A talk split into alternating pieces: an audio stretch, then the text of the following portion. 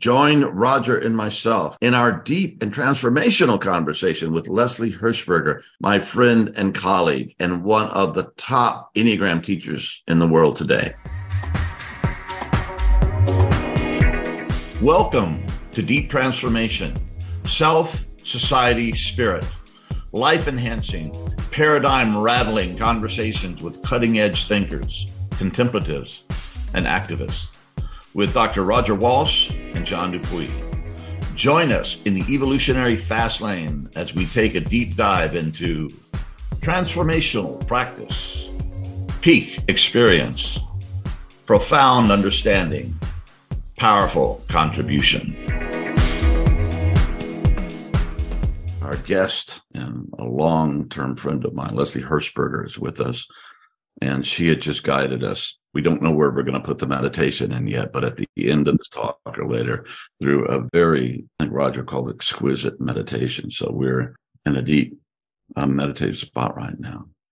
And let me let me say a little bit about Leslie. We met, I don't know how many years ago, but it was back in the day in the Bay Area. There was a graduate program for integral psychology, and I was invited to give a talk. And it was an amazing group of people. I made friendships there.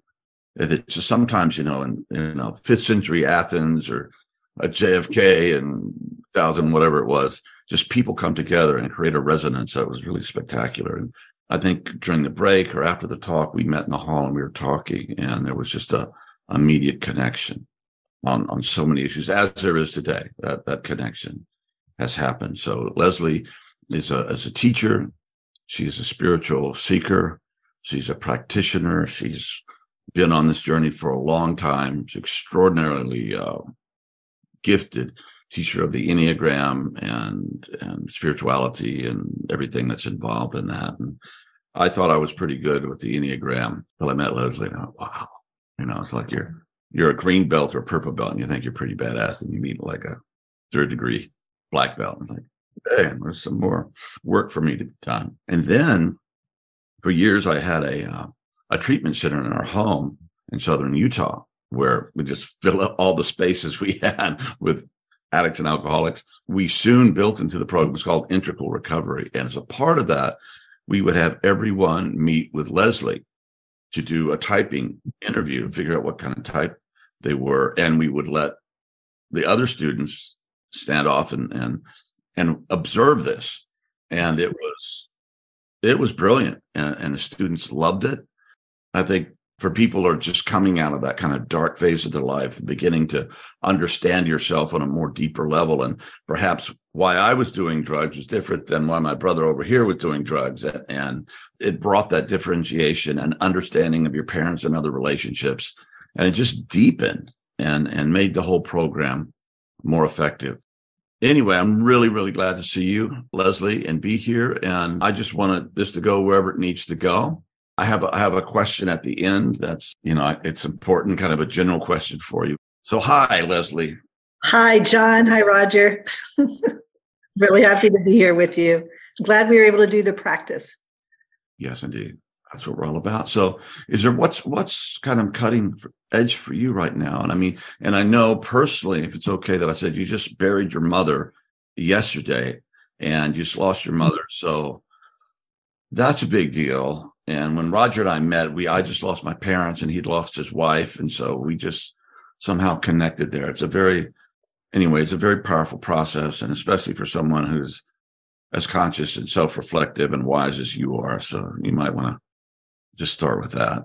Thank you. You know, thinking about um, you know being on the podcast, and I was thinking about my mom, who was a one on the Enneagram. So if you're a one out there, the attention goes to error and correcting error.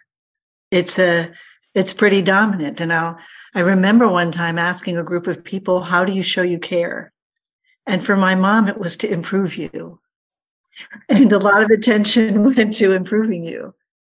And I remember when I first heard of my first Enneagram panel and listened to the ones and the suffering that was built in this type around this inner critic that took up a lot of the inner space. And that there it was just a really, really contracted type. And that's how it was for my mom. I mean, there were she had five kids. and, and five really, really different kids. And we moved all over all the time with my father's career. And everyone had different experiences of my mom. You know, we had five different moms with this one mom. Leslie, what do you mean by contracted type? Well, given your Enneagram type, we tend to contract in a certain sector of reality. You know, and when I say contract, it's a physical contraction. It's like something comes into the view of my mother with, you know, so let's just do a common examples. Her children do something that that that's that she sees as wrong. And she's going to correct it. And it's a really reflexive way of being to just to, to correct. And it's so interesting to talk to my siblings, and you can really see the different Enneagram styles emerging because each one of them had a different experience of my mom and all of this correcting. And mine was different because I was approved of. Okay. So, you know, it's still, it's still conditioned. Okay. But it was, I was approved of. And so to, to sit around and talk about that you know together as siblings on how we each of them different how we each experienced my mom but what I noticed was this undergirding for her of kindness. It was just something that was so, and kindness, she just always had a real heart for the one who was suffering, for somebody that was hurting. It just didn't always look that way on the outside. And so, people in talking at the funeral, all of these people talking so much about her and just coming up, I was so moved. My brother's wife and baby died when I was 20, and there were no resources for him. So my mother started a bereavement group at our church because there was just nothing. This was like in 1980 in the Midwest. You just were supposed to, you know, the the the marker that you're doing fine is you're busy. And there was really no space for what what was really happening. And my mother my mother sent my brother off to a support group and he was 26 and everybody else in there was 60, 70 in their 80s. And he was furious about that so she decided to start she said you know we need something to help people through their bereavement and i i you know so she started a bereavement committee and it was so practical you know she she just helped people through the process and i was on the receiving experience the receiving end of that over the last month as they helped me with my mom and i just kept thinking oh, my mom started this and this woman came up to me and said you know the woman who was charged with helping my family said, You know, your mother knocked on my door 25 years ago when I lost my husband. And she brought me a rose. She said, I still have the rose she brought me. And it's such a privilege to be able to work on her funeral. And, you know, I, who do all of the spiritual work, just that practice of somebody calling you to say you need to pick a reading, all right, now the next thing we need to do, and then the next thing we need to do to just walk you through the process. It's so boots on the ground, so my mother, you know?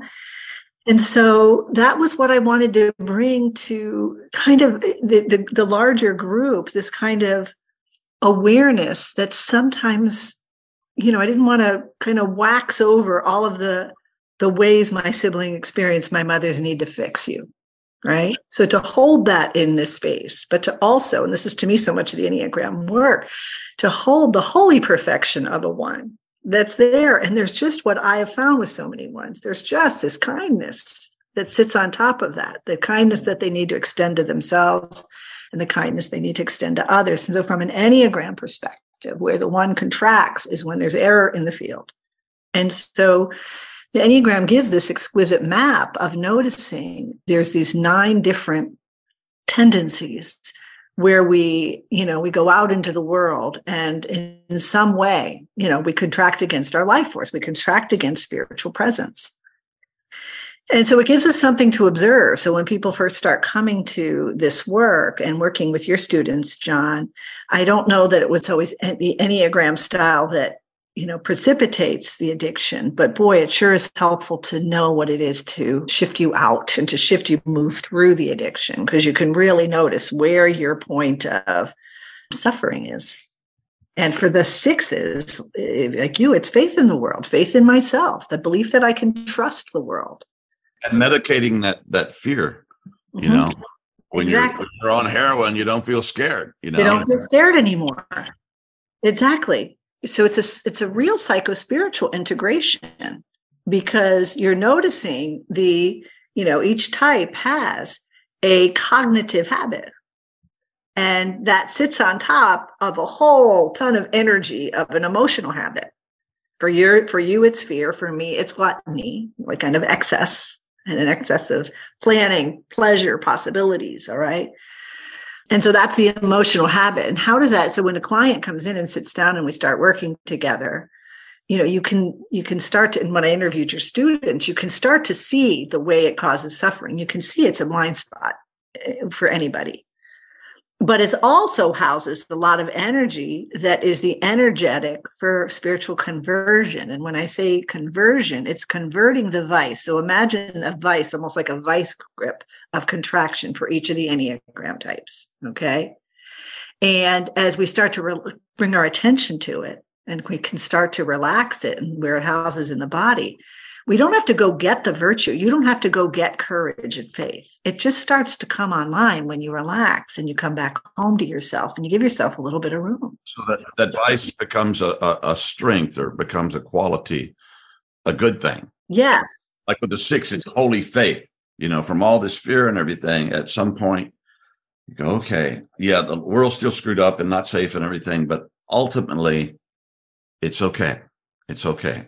God has an agenda, however you say that, it helps.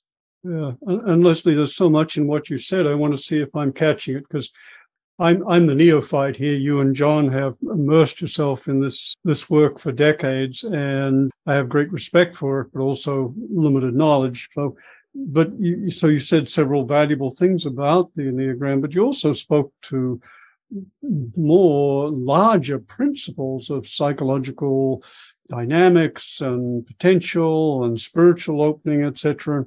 I think at the heart of what you were saying, for me anyway, and I want to just bring bring these things out because each one was an important point, was that the, we go through life in a kind of com, what some people have called the combustion cycle, contraction and opening, or contraction and relaxing, releasing, opening. And what I heard, which was kind of an aha for me, was that okay, we all go through this universal cycle, but each of us has a particular kind of contraction to unique kind of stimulus. And yes. Yes. so that that opened something for me. And you, and you in your, your meditation, you did think of think of a time when someone wanted something from you. It's like, okay, I get that. yes, but then you pointed out the the importance of bringing awareness to the to the contraction. Yeah. And holding it within compassion care openness receptivity whatever positive holding pattern there is. So removing the condemnation on it and just holding it. And what i heard in there you didn't quite say this but what i heard you implying was that simply in the opening to an awareness of and holding of any contraction, it tends to unravel and release. Yes. Uh, and that felt really important. And then John pointed out that not only, or you, you both pointed out that all these contractions take energy and have a potential energy in them. And that the skillful response is inherent in the in the contraction and there's an energy that can release and a kind of and with it a kind of uh, self-understanding. Does this all feel right?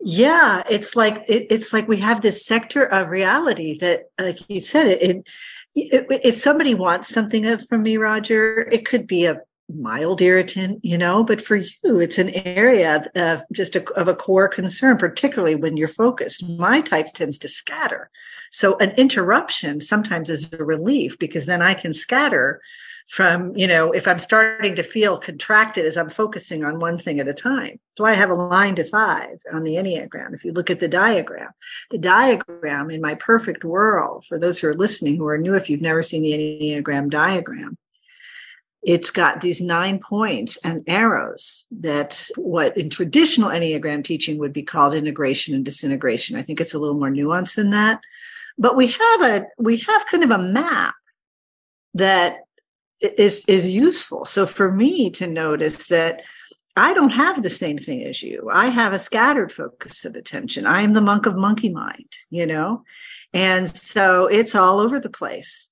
And so it's like squirrel, squirrel, squirrel, squirrels. And so if I, you know, my the defense that and each type has a defense mechanism, which is the glue that holds the structure together.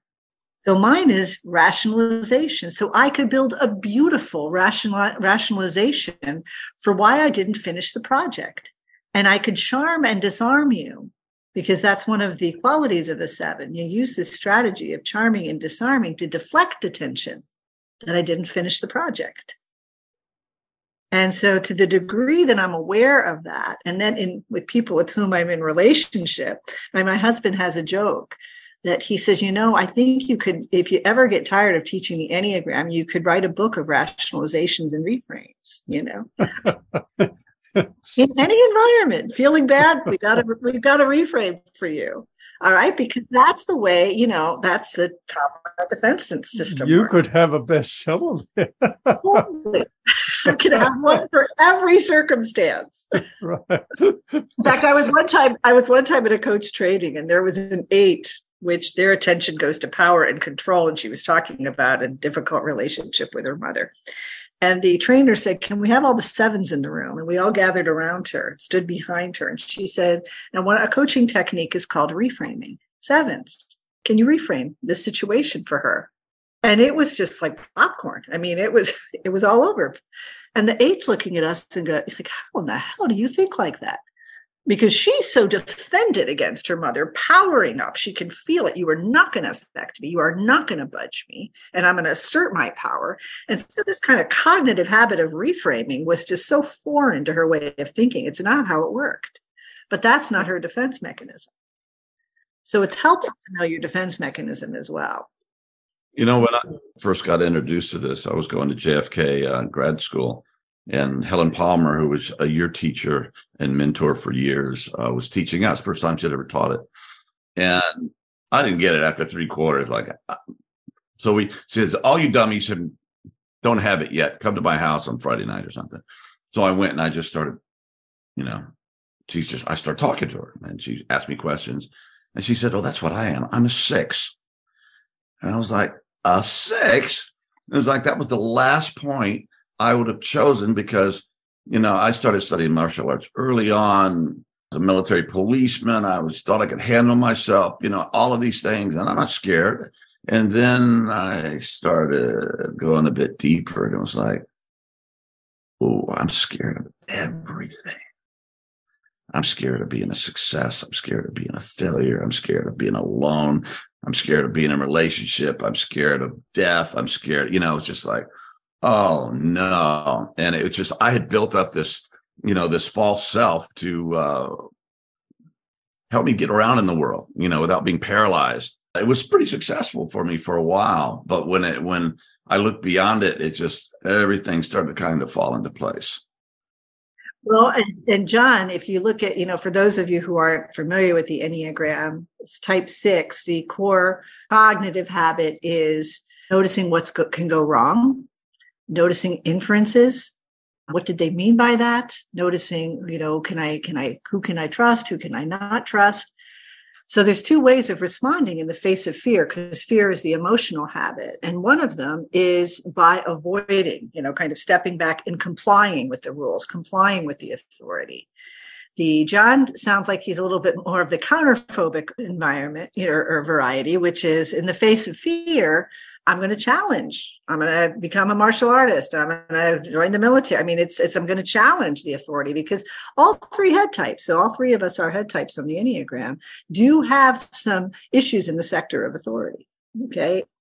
Let me raise a, a question here because you're saying, uh, John, your experience is, uh, oh, yes, there's a lot of fear, and you're both of you saying that's particularly characteristic of the people with Enneagram Six. But I want to question: Isn't that a universal for all of us? I mean, my my understanding is, a, well, I too was shocked when I you know began psychotherapy and so forth, and found the amount of and meditation, the amount of fear inside, and yet as you know, in working with a lot of people who've done in therapy and meditation, etc., it seems like it's a universal. As far as I can see it, it the ego is grounded in and a product of fear. So how would you speak to that? Yeah, so two things. And John, feel free to fill in, you know, here since you are the core fear type the Enneagram. First of all, that's right. You know, the Enneagram, if you look at the diagram, there's the body types and the core emotion is anger. Okay. That doesn't mean you or I don't have anger because we're not in, in the in the body center. It just means it's it's the and I'll talk a little bit about that in a moment about the body types. For the heart types, it's sadness because it's the image triad I am what you think of me. It doesn't mean I'm never afraid. And for the three of us, we're the, we're the head types on the Enneagram, and the core emotion is fear. So anger, fear, and sadness would be the three afflictive emotions, and we have all three of them. But from an Enneagram perspective, we tend to have kind of an instinctive one that seems to be a driver.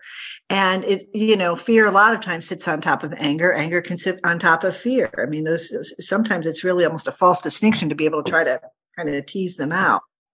But for the sick, it's kind of what you lead with, you know, that first thing. Exactly. Exactly. Like my husband, who is a nine on the Enneagram as a body type, all the eight, nine, and one. And the eight is the sometimes called the protector, the nine is the peacemaker, and the one is the perfectionist. All three of them have three expressions of anger where the eight's gonna, you know, if something comes in the field where they're afraid of, you know, and they feel fear, they're going to power up. You're gonna what you're going to notice on the outside is anger. Right, it doesn't mean that fear is not sitting underneath that.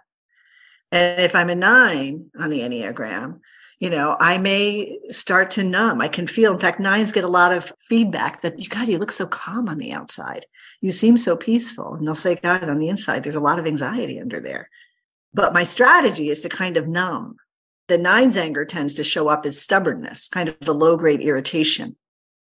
And then for the one, it's a suppression of anger. So they don't know they're angry. And the defense structure there is called reaction formation is well, I'm not angry. I just want to improve you and I'm going to help you. So I'll be actually particularly nice to you. well, let me push a little further further here because uh, you're suggesting now the three foundational emotions, uh, fear, anger, sadness. And yet, in a number of the contemplative traditions, for example, there's the uh, there's the idea that fear may be pri- primary, and certainly for the existentialists, uh, the idea of fear, angst as as primary, and the other uh, painful emotions as secondary responses to that. How would how would you respond to that?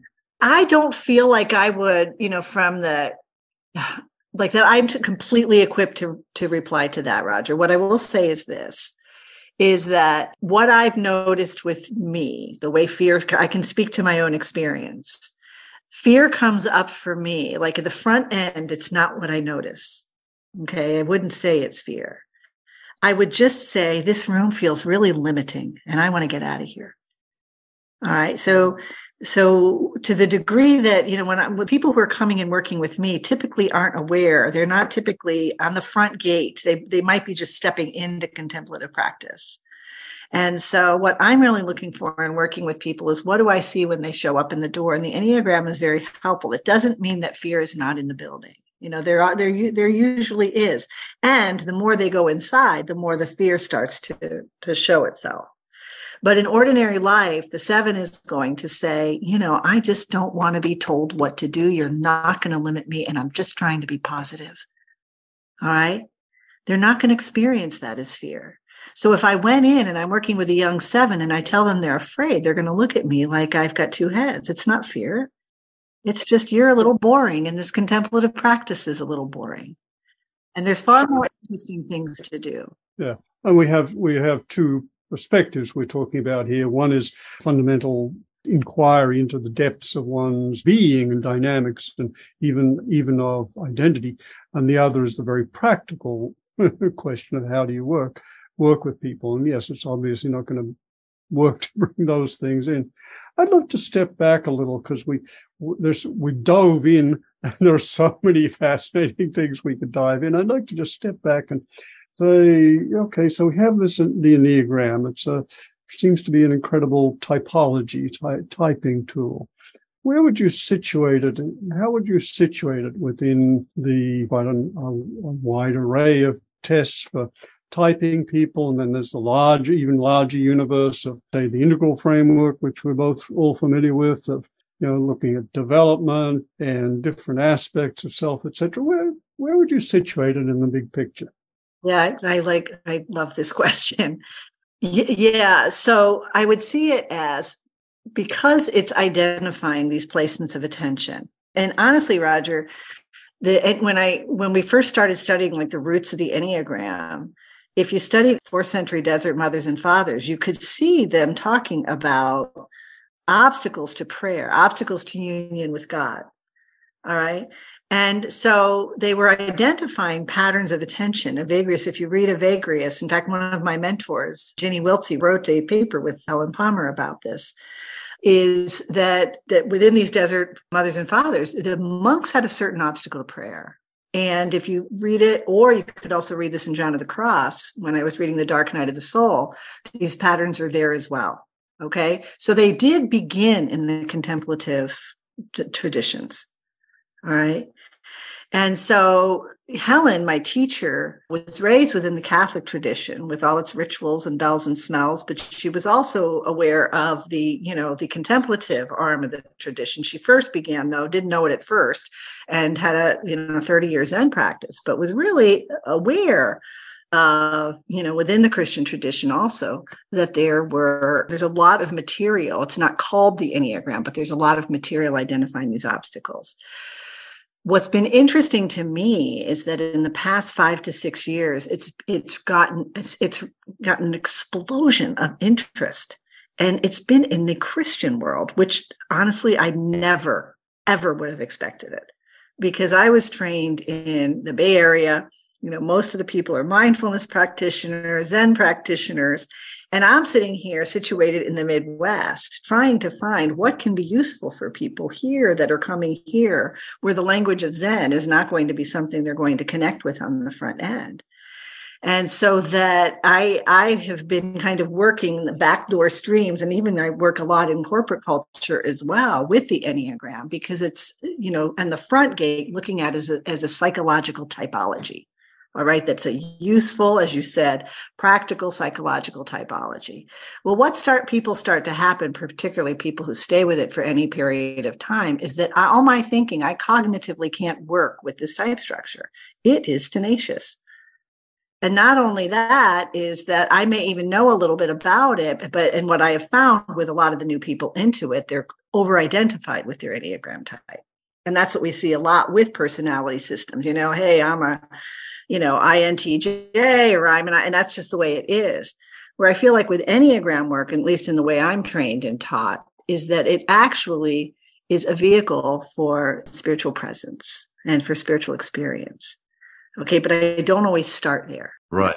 Okay. They can start with the basic ego structures. And, you know, I mean, if you're a leader and you're working with groups, I know you have a couple of threes and a startup is really great because they're going to do a bunch of work and a four for, you know, being really sensitive and artistic. And so that's helpful to know at that level, but it doesn't end there. And, and if it ended there, it would be like ending with ego psychology, you know, with, with no uh, transcendence. It's painful, but I think you're right. It absolutely deepens with the practitioner. Right. And what I like, you know, the thing that's really interesting about it too is is that it's typing you from your blind spots and it's typing you from the stuff that's hard to see and sometimes a little embarrassing. So when I was trained in business, Enneagram in business, I had to learn a whole set of words and language that would kind of hold that tension between pushing against the defense system and also you know they're in, they're working with their colleagues and finding words that were a little bit more neutral and not as maybe even i mean i was trained from a you know a contemplative practitioner. And i say to people if you read about your type and you love what you're reading you're probably not reading about your type because it's it's you know it's designed to make it it's, it's uncomfortable. It's uncomfortable to see these things about ourselves. And so it's really it's it's interesting to me because I was raised by you know a father in corporate America. I mean, we've moved all over the place and I developed a certain skill with going into different places and meeting different kinds of people And I'm a social subtype on the Enneagram because within each Enneagram type, there are three ways it gets kind of where it tends to have a little more heat. These instinctual areas for the area of self preservation, the area of social belonging, and the area of sexual, you know, one to one relationships. I'm a social subtype. So there's a lot of juice in the area that I don't belong. So what I learned to do was to just watch people and listen to how they talked. So when I lived in New Jersey, I called my brother Paul. And when I moved to Connecticut or to Cincinnati, I would practice in the mirror, call, Paul, ball.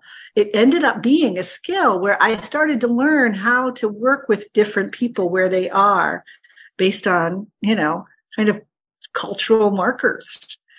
And so it was, it's been helpful because when people start to come to me, it's like, which words? I mean, I, again, I'm kind of holding that, always holding that uh, paradox, you know, the tension between, you know, they have to feel a little bit of discomfort, right? And then that area, I mean, John, sixes can be tricky because they're sorting for doubt.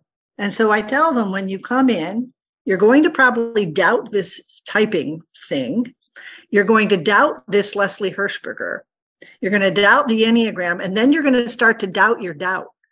And by the time you get in the car, you're going to be in a sea of doubt. All right. And so what you can start to observe is the doubt. All right. And start to observe the narratives you attach to doubt.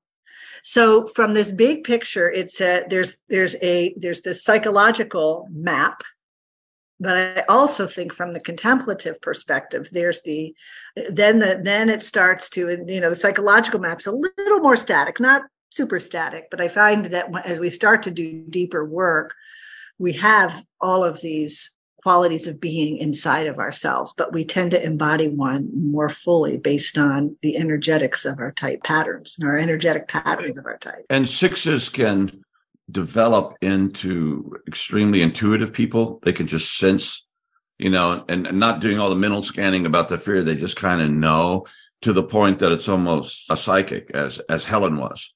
And I've noticed that over the years too, that I can, I pretty much know Uh, if a person's safe or uh, how, how, if I want to go deeper with this person or I scan rooms, environments when I'm walking in the woods or when I go into a restaurant. But yeah, I don't do that so much as like I've developed a sense of just kind of this inner knowing if if it's okay. And when I was counseling for years, it was really useful because I could, you know, just sense people and reflect back to them you know what they were experiencing. And i think that came out of that that first thing that you were talking about skill not knowing and and eventually that can become a strength. Well that's how it is with all the time for sixes since we'll stay on that example is that you can kind of smell disingenuousness smell you know somebody who's not telling that you know you know I'm being on the up and up here who's maybe got another agenda. The challenge with sixes is projection because that's the defense mechanism of your type structure is that I can feel that inside of myself and I'm projecting it onto the client or projecting it onto another person. So a six has to pay attention and get curious about projection, which we all do. It's a universal. And then the other is the amplification of what can go wrong or the amplification of, the, of what you're seeing present. So sixes tend to amplify hazard. All right, where I'm sitting next to you on the on the on the enneagram where i can see somebody's somebody sits in my office i'm noticing potential. I'm noticing maybe fundamental goodness inside of them. And so what i can miss and where there's a blind spot right is where it's not so good. Where where harm can be caused. That can get backgrounded in my awareness to the degree i'm present. And to fo- and to bring a couple of things together here leslie you're pointing to the potentials here and you mentioned before the possibility of using the Enneagram as a spiritual, spiritually. And you also said something before that seemed to be very valuable, but it was just you know part of a, another conversation. You said that associated with each fixation is a is a virtue, a holy virtue. And seems like there's not a lot in that idea. Maybe you could unpack that. Yes. So in one of our first workshops, we first would look at the type. All right. And kind of old language would call it the false self, the false self system. That would be, you know, kind of more traditional language.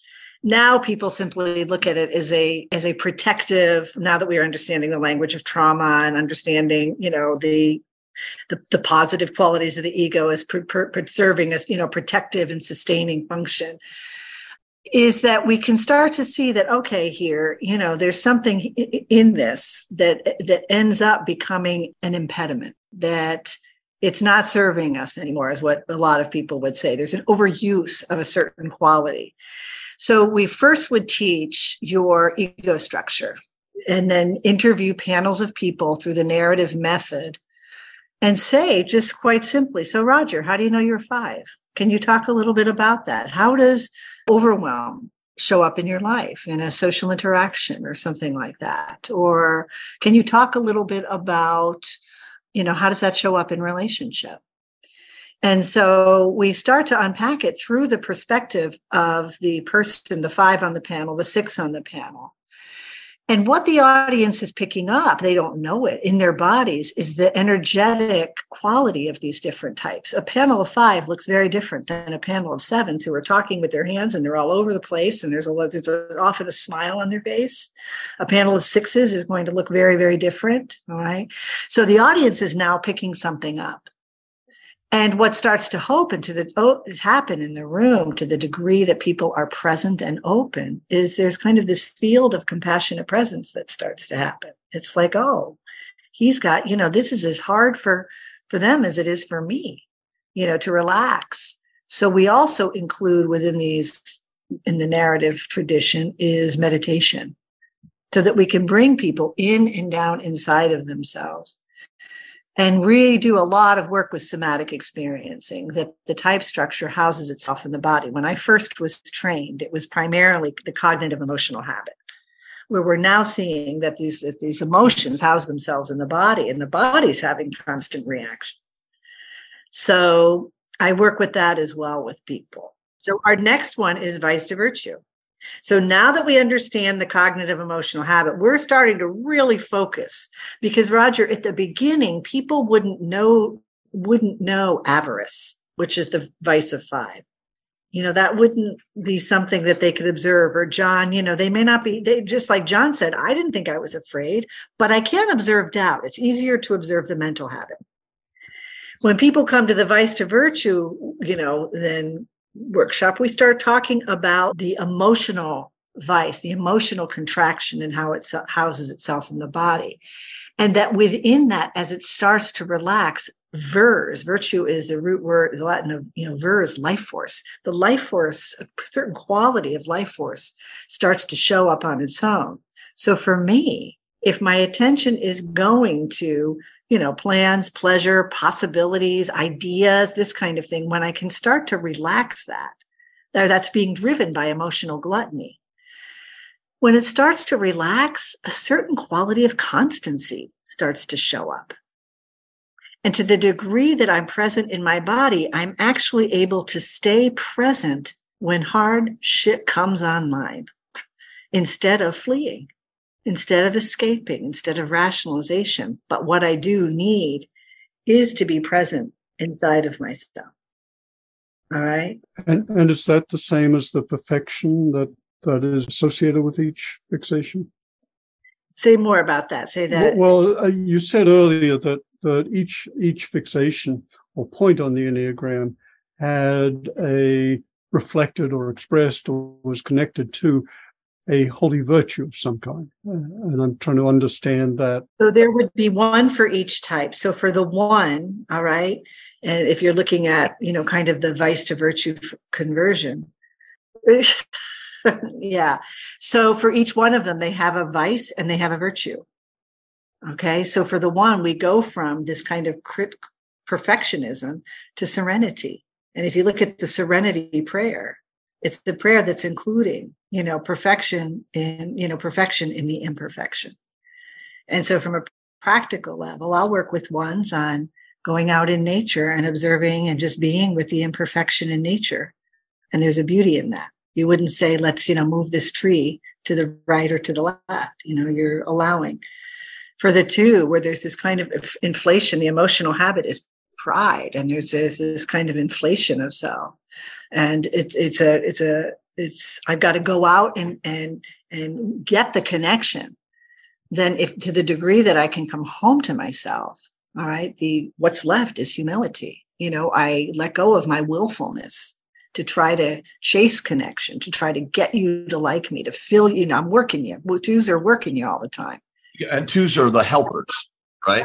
And and it's kind of it can be smothering too much, you know, and an unhealthy two. So that that helping converts into just being okay with what is and not always having to to control or fix or influence or... well it's actually humility. It's not as much okayness it's humility. Right? Putting yourself in its proper proportion you know i think for twos it's like i have to be you know significant to you to the to the chosen ones. And and there's an overdoing this is one of the one of the the heart types. So there's an overdoing that I, I have to kind of work it so that you like me. So there's a lot of flattery, right? A lot of complimenting, a lot of kind of excess, almost histrionic, you know, that kind of too muchness of, you know, just to, to try to you. And so for twos, is to the degree that I'm aware of that, I can start to relax it. And what's left is, you know, I'm one in the many, right? And that's humility. It's kind of on the ground. I don't have to inflate. And so when I work with twos, pride is a hard one to work with because it feels good. I mean, we've got bumper stickers talking about being proud of our children, right? So it feels good. And some of the some of them are challenging to work with because they feel good. You know, built within each one of them, there's a strength as well. There's strengths and there's there's weaknesses. But I think if you can go around the Enneagram for the three, it's deceit. All right. So what's left is authenticity. It's the self-deception. Threes typically don't know how deceptive they are because they're deceiving themselves. For four, it's envy or longing, where attention goes to what's missing in the present moment. Oh, oh what is the virtue of threes? They used to say honesty feel like that word can be pejorative sometimes. I find authenticity feels more accurate. And Leslie, I want to inquire further here because you're now giving for each of the points on the Enneagram or fixations, as I understand they're sometimes called, you're giving now the the corresponding virtue that I think you're saying can become the person's strong point. But I want to push a little deeper into the actual relationship between the the type of contraction or the fixation and the virtue that can emerge. Because there's in different traditions, there are different thoughts on the relationship between specific kinds of contraction, or if you want to use technical terms from different traditions, saying Buddhism, the defilements, or the the trapped, etc. And for example, since I mentioned Buddhism, in Buddhism, there's the idea that if you look really deeply into each of the each of the defilement or the, so, even the so-called poisons, the fundamental root dysfunctions at the heart of all our neuroses and psychological and spiritual disease, one actually finds if one looks deeply enough that it is it gives birth to a particular kind of wisdom. Exactly. Exactly. That's exactly that's that's accurate. Is that from a you know some might p- call it a facet of unity, facet of the one. Mm-hmm. All right. Some might call it a quality of being. From the vice to virtue conversion, you know that really is almost looking at the holy ideas of the of the more of the deeper contemplative practices I feel like vice and vice to virtue conversion is a little bit more accessible to people on the front end because we can sit and we can do it in a meditation. In fact, last week I was working with a six who came in and didn't know his wife knew he was angry and he didn't know he was angry. And so he's angry. So it, it's the anger as we dropped inside was sitting on top of a lot of fear. Okay. So as we started to make space in his body for the fear and, and is that he, he, you know, it's, it's interesting. It's not that I don't ever feel courage, but there's a, there's a quality of for sixes that when I start to relax the fear, there's a courage that I see in sixes. I mean, John, you could probably speak to that of when does courage show up in your life where you could feel that it's different than being counterphobic. And that's the tricky part, Roger, because sometimes it's a mimic of the quality, right? The counterphobic that I'm strong, but I'm really contracted and I'm afraid and it's being driven by fear is very different than a grounded sense side of myself and a grounded sense of faith that I can trust the wider field. And John, do you want to speak to that at all? Well, I just, I just, since I was very young, I noticed that in crisis, I really show up. I'm really present. I know what to do, you know, and like one time I was a teenager, uh, about 14, long story, but we're, we we're out camping and this one kid had camp stove gas all over him and caught on fire, you know, and I was up in the bus and I just knew exactly what to do to run there and, and take care of that and get him. And it's just like, wow, how did that happen? And sometimes I feel more more alive and awake in crises. You know, it's like, oh, now I'm I'm in the zone. I can I can I can deal with this. Maybe not so much when life is just you know kind of pedestrian moving along.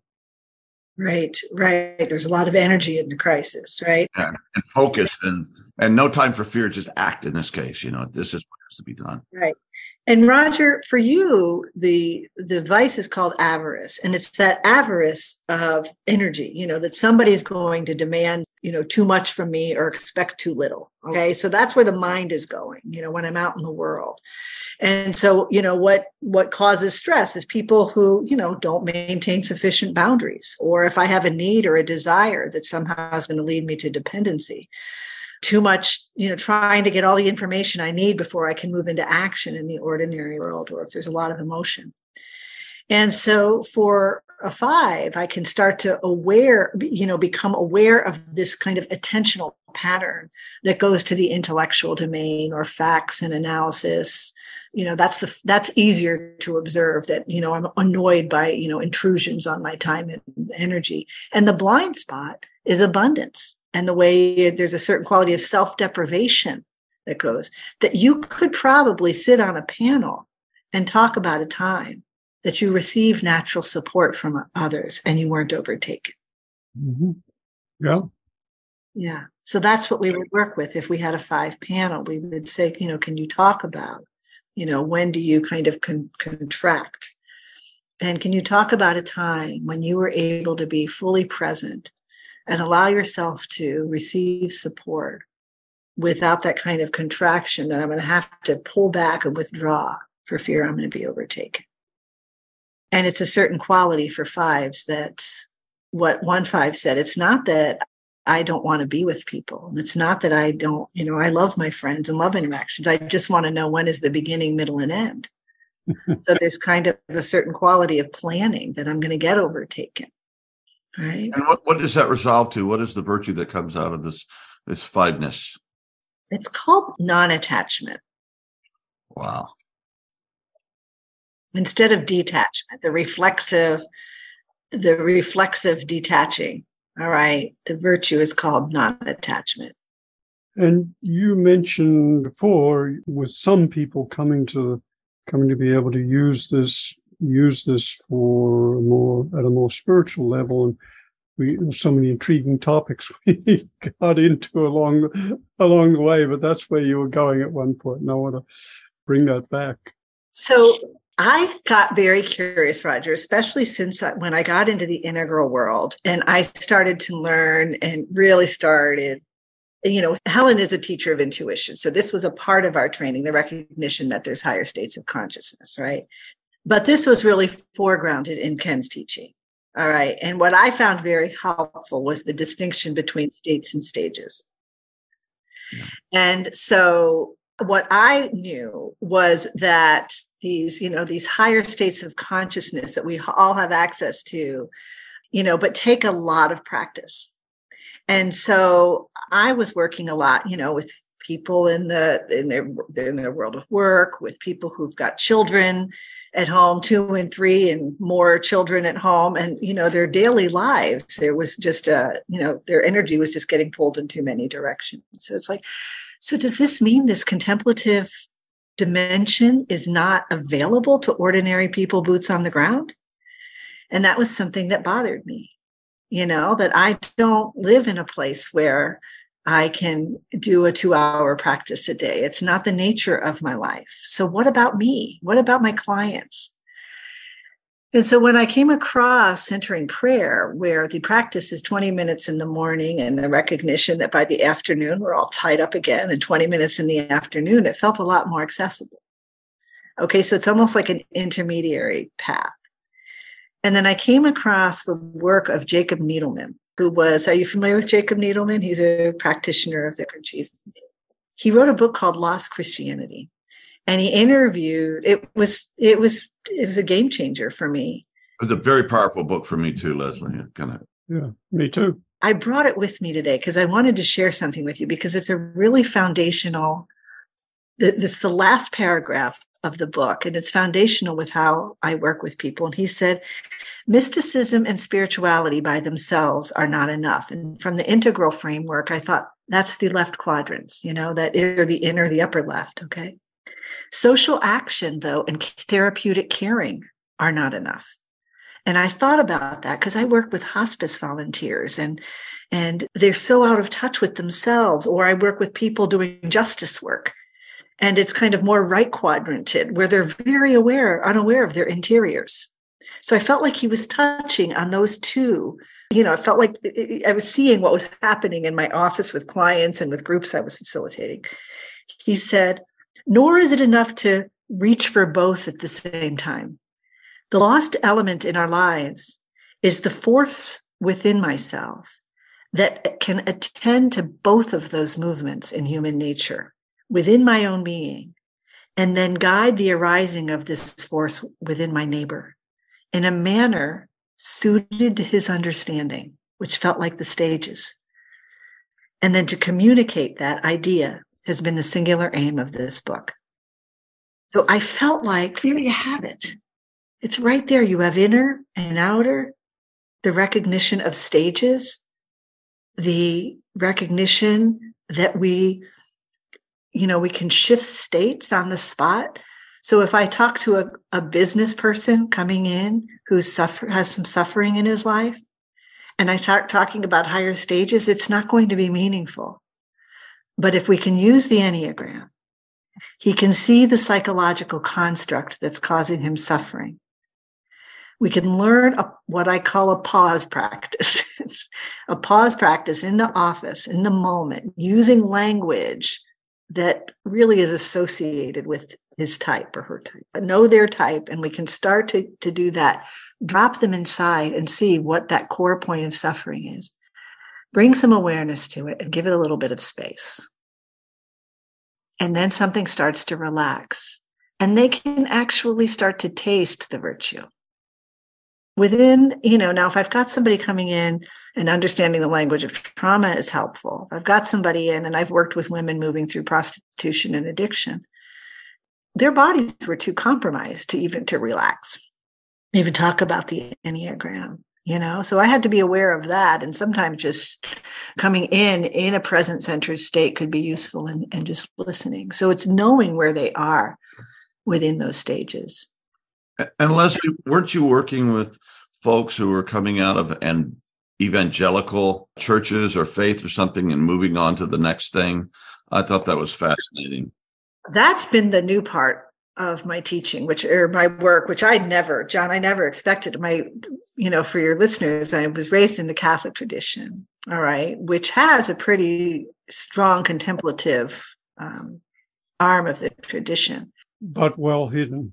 If you look for it, yeah, it's there. you have to look very hard for it and i learned about it when i when i went to grad school but i was taught my my actually my, i remember my parish priest was a five and he was a real intellectual i we had a great relationship and he was a real jungian so i started kind of coming into the whole notion that there we actually had a psychological structure that with a with a big old shadow in that structure that inhibited our capacity to, from the Christian perspective, is to embody the virtues of faith, hope, and love.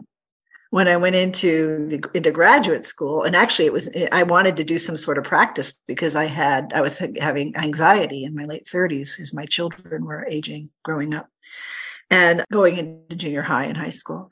and I wanted to do meditation. So I actually started listening to a tape of Jack Kornfield, the, the Inner Art of Meditation. And so I was listening to Buddhist practitioners to try to learn how to just calm myself under pressure. And it opened up this whole entire world inside of myself.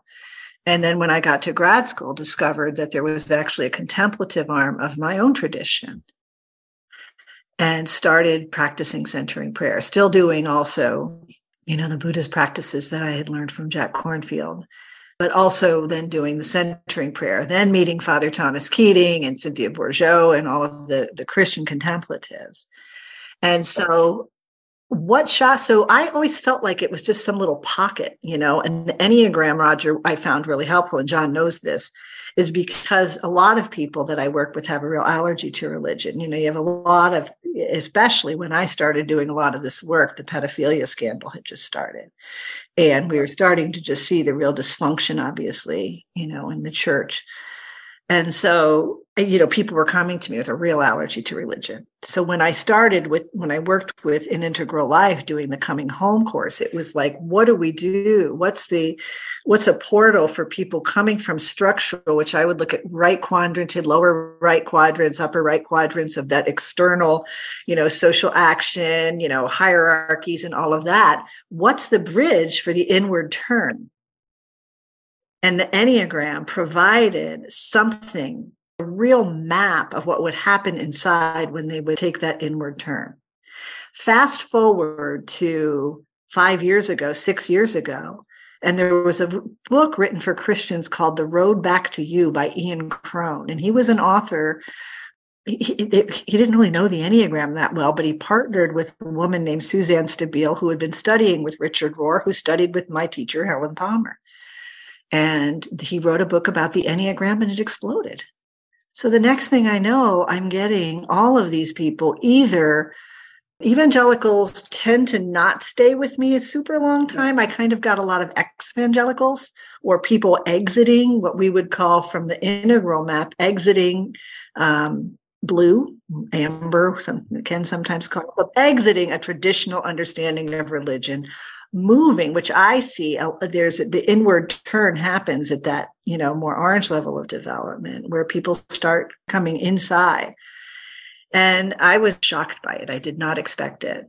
And it's been really, I love that kind of work because, you know, they're confused, they're angry, there's so many allergies to religion, there's so many hotbed words that just activate people. And so the Enneagram was a portal of entry to something deeper and to contemplative practice.